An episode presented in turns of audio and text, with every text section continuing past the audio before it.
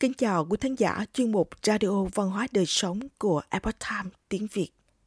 Hôm nay, chúng tôi hân hạnh gửi đến quý thính giả bài viết Phong thủy chứng nghiệm sự lành dữ hung cát xảy ra dưới triều nhà Thanh. Thái Nguyên thực hiện, Cổ Dung phụ trách biên tập và Anh Lê chuyện ngữ dựa theo bản gốc lấy từ The Epoch Times. Tục ngữ nói, nhất mệnh, nhị vận, tam phong thủy. Phong thủy là chỉ thuật ngữ chung về mạch đất đai, hướng gió, hướng nước chảy của một nơi ở hoặc một khu nghĩa địa. Các nhà phong thủy Kham Dư cho rằng sự tốt xấu của phong thủy có quan hệ đến sự lành dữ hung cát của đời người. Có thật đúng như vậy không?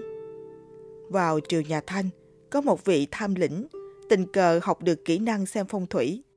Chúng ta hãy xem xem những câu chuyện về việc ông sử dụng thuật phong thủy để chứng nghiệm sự lành dữ hung cát như thế nào nhé. Đại sư Phong Thủy Quách Phát, sinh năm 276, mất năm 324.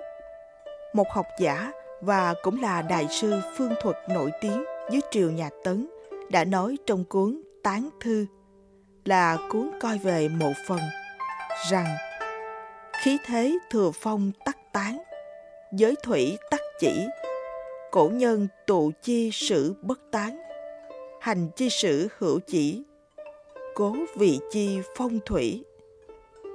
Dưới đây là một vài câu chuyện xảy ra vào triều đại nhà thanh về việc phong thủy ứng nghiệm sự lành dữ hung cát tại nơi ở của con người trong lúc nguy nan vô tình học được thuật phong thủy. Vào thời nhà thanh, có một vị tham lĩnh hộ quân, là tướng lĩnh của hộ quân doanh bát kỳ nhà thanh, hàm chính tam phẩm.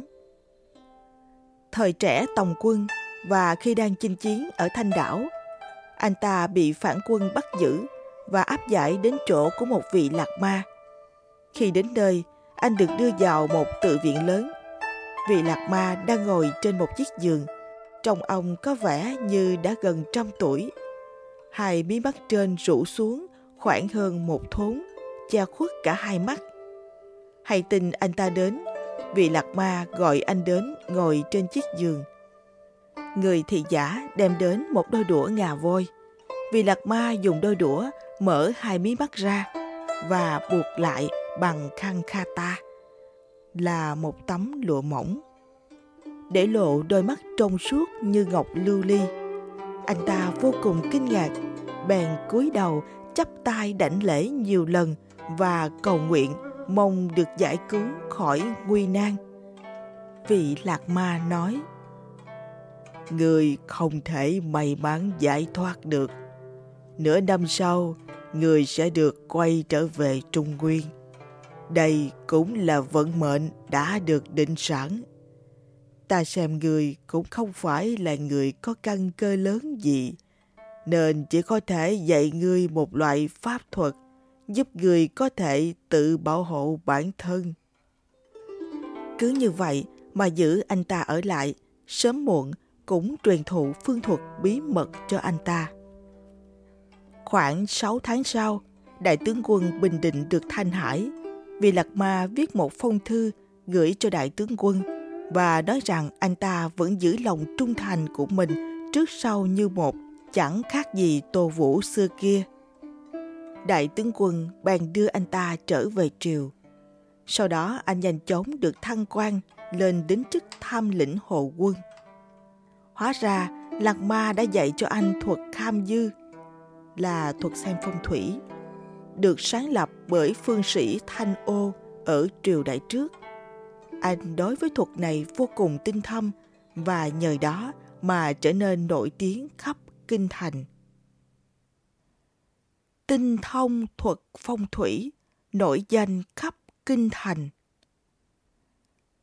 Thời điểm đó, có một nhà buôn vải từ Sơn Tây đến Kinh Thành làm ăn, nhưng không may chết ở đó.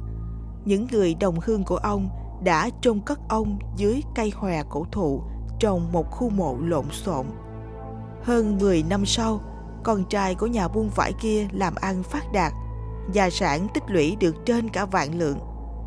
Vì muốn đưa di hài của phụ thân trở về quê nhà để an táng, đầu tiên anh tìm mua một phần đất nghĩa địa tại Cố Hương.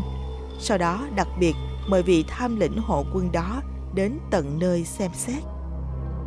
Khi đến nơi chôn cất ban đầu, ông nhìn quanh bốn phía rồi nói Huyệt mộ này đắc được một khí rất vượng nên không thể di chuyển được. Hơn nữa, anh sẽ gặp điều bất lợi nếu khai quật ngôi mộ này lên và nhìn thấy thi thể của người đã khuất. Người con trai muốn ngăn cản việc di dời, nhưng những người đồng hương của anh lại nói rằng phát tài rồi mà lại không thể vinh hiển quy tán tiền phụ để xương cốt của ông nằm nơi đất khách quê người. Đây là tội bất hiếu. Trước sức ép của dân làng, người con trai đành thuê người khai quật di dời mộ.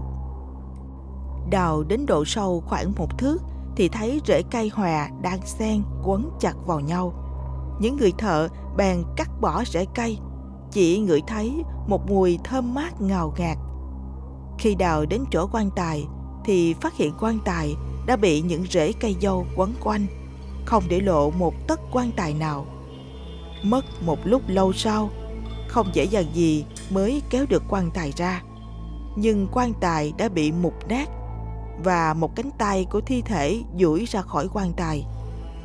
Người thợ nhét cánh tay vào bên trong quan tài, nhưng lại làm cánh tay bị gãy mất. Người con trai khóc òa lên. Người chung quanh nhìn thấy, ai cũng thở dài thương xót. Người con trai trên đường đưa quan tài trở về cố hương thì giữa đường bị ngã ngựa, cũng bị gãy mất một cánh tay, trở thành tàn phế. Không lâu sau đó thì qua đời ngay trong quán trọ. Chiếc quan tài thì được đem chôn cất ở một bãi đất hoang, cũng không được lấp đất lên trên. Còn một câu chuyện về một người đàn ông là thống lĩnh hộ quân. Ông ta muốn tổ chức tang lễ cho thân phụ của mình. Người đến tham dự tang lễ rất đông. Chiếc xe chở linh cửu vừa đến trước huyệt mộ thì vị tham lĩnh am hiểu về thuật phong thủy này tiến đến trước mặt vị thống lĩnh và bẩm cáo rằng Tỷ chức rất nghèo, bốn dạng tiền lễ tỷ chức không đủ khả năng chuẩn bị. Chỉ có thể chuẩn bị một ít đồ tế lễ thông thường. Hôm nay xem thấy dùng nghĩa địa này cây cói xanh um tươi tốt. Nhưng màu đất lại đỏ thuận e rằng sẽ có điểm gỡ thỉnh cầu cho tôi xem quan tài một chút, có được không? Vị thống lĩnh trước đây đã biết đến danh tiếng của ông nên lập tức sai người mở quan tài để ông xem. Vị tham lĩnh kinh hãi hỏi Huyệt mộ đã được định rồi à? Vị thống lĩnh đáp Định rồi. Tham lĩnh lại nói Khoan hãy mai táng trong huyệt mộ này. Lựa chọn huyệt mộ này là một người họ trương Ông ta rất tự hào về thuật xem phong thủy nổi tiếng xa gần của mình. Sau khi nghe thấy lời của vị tham lĩnh, liền tức giận, nói Ngươi đừng có nói huyên thuyên, ngoài nơi này ra còn có huyệt mộ nào tốt hơn nữa không? Mọi người lúc đó cũng đồng tình với người họ trương kia, vì vậy quan tài vẫn được an táng theo kế hoạch đã định. Trên mộ được đắp một chồng đất cao. Tham lĩnh dậm chân nói Thật là một sai lầm lớn. Ông vội vàng lấy một cái xẻng đào một cái rãnh ở phía nam ngôi mộ sâu hơn một thước, rộng một thước, dài hai trượng và nói có cái này thì có khả năng có thể tránh được tai họa. Nói xong thì cáo biệt ra về, đồng thời dùng than viết lên mặt trái của bia mộ một chữ hỏa thật lớn. Họ trường trông thấy thì không ngừng chế nhạo ông. Lúc sau thì trông thấy mấy người cưỡi ngựa chạy đến từ hướng kinh thành báo tin. Trong phố xảy ra hỏa hoạn, cả nhà kho và chuồng ngựa toàn bộ đều bị thiêu rụi. Thống lĩnh lúc này mới kinh ngạc và tin vào thần thông đạo thuật của vị tham lĩnh. Từ đó danh tiếng xem phong thủy của vị tham lĩnh này càng thêm vang dội. Nơi ở của vị tham lĩnh gần với miếu thờ hoàng đế của các triều đại trước. Phía đông của sân đều là những bức tường màu đỏ. Có người nói, tường màu đỏ không được nho nhã lắm, tại sao không dỡ bỏ nó? Vị tham lĩnh đáp, tôi này đã già, bình sinh chỉ tin vào thiên mệnh, an phận thủ thừa, không thích luận cuối nịnh nọt. Dựa vào những bức tường đỏ đầy đến mùa đông có thể được phong quang, trải đến hết đời. Mùa đông năm đó, quả nhiên ông được phong làm tham tướng ở Giang Nam nhờ vào chính tích xuất sắc vượt trội của mình. Năm năm sau, ông cáo lão hồi hương, trong tay cũng có một chút tiền tích góp. Chỉ là ông không dám xem phong thủy cho người khác nữa, bởi vì mỗi lần xem thì mắt lại sưng đỏ, mấy ngày cũng không khỏi. Sau khi tham lĩnh qua đời, con rể y xương của ông cũng kể cho mọi người nghe nhiều sự tích kỳ lạ về nhạc phụ của mình. Kể rằng khi nhạc phụ của ông còn làm hậu quân trong quân đội, thỉnh thoảng ông cùng với ba bốn người bạn ra ngoài thành uống rượu và chập mắt ngay trước một ngôi mộ. Trước mộ có một cây tùng, một cây gỗ thu, bóng râm dày đặc. Mọi người đều khen ngợi cho rằng đây là vùng đất phong thủy trụ phú. Vị tham lĩnh nói, nơi này là vùng tuyệt địa, có gì đáng để khen ngợi chứ? Một người bạn hỏi ông nguyên nhân là gì thì ông nói, những tùng bách này đều là những cây cổ thụ hàng trăm năm tuổi.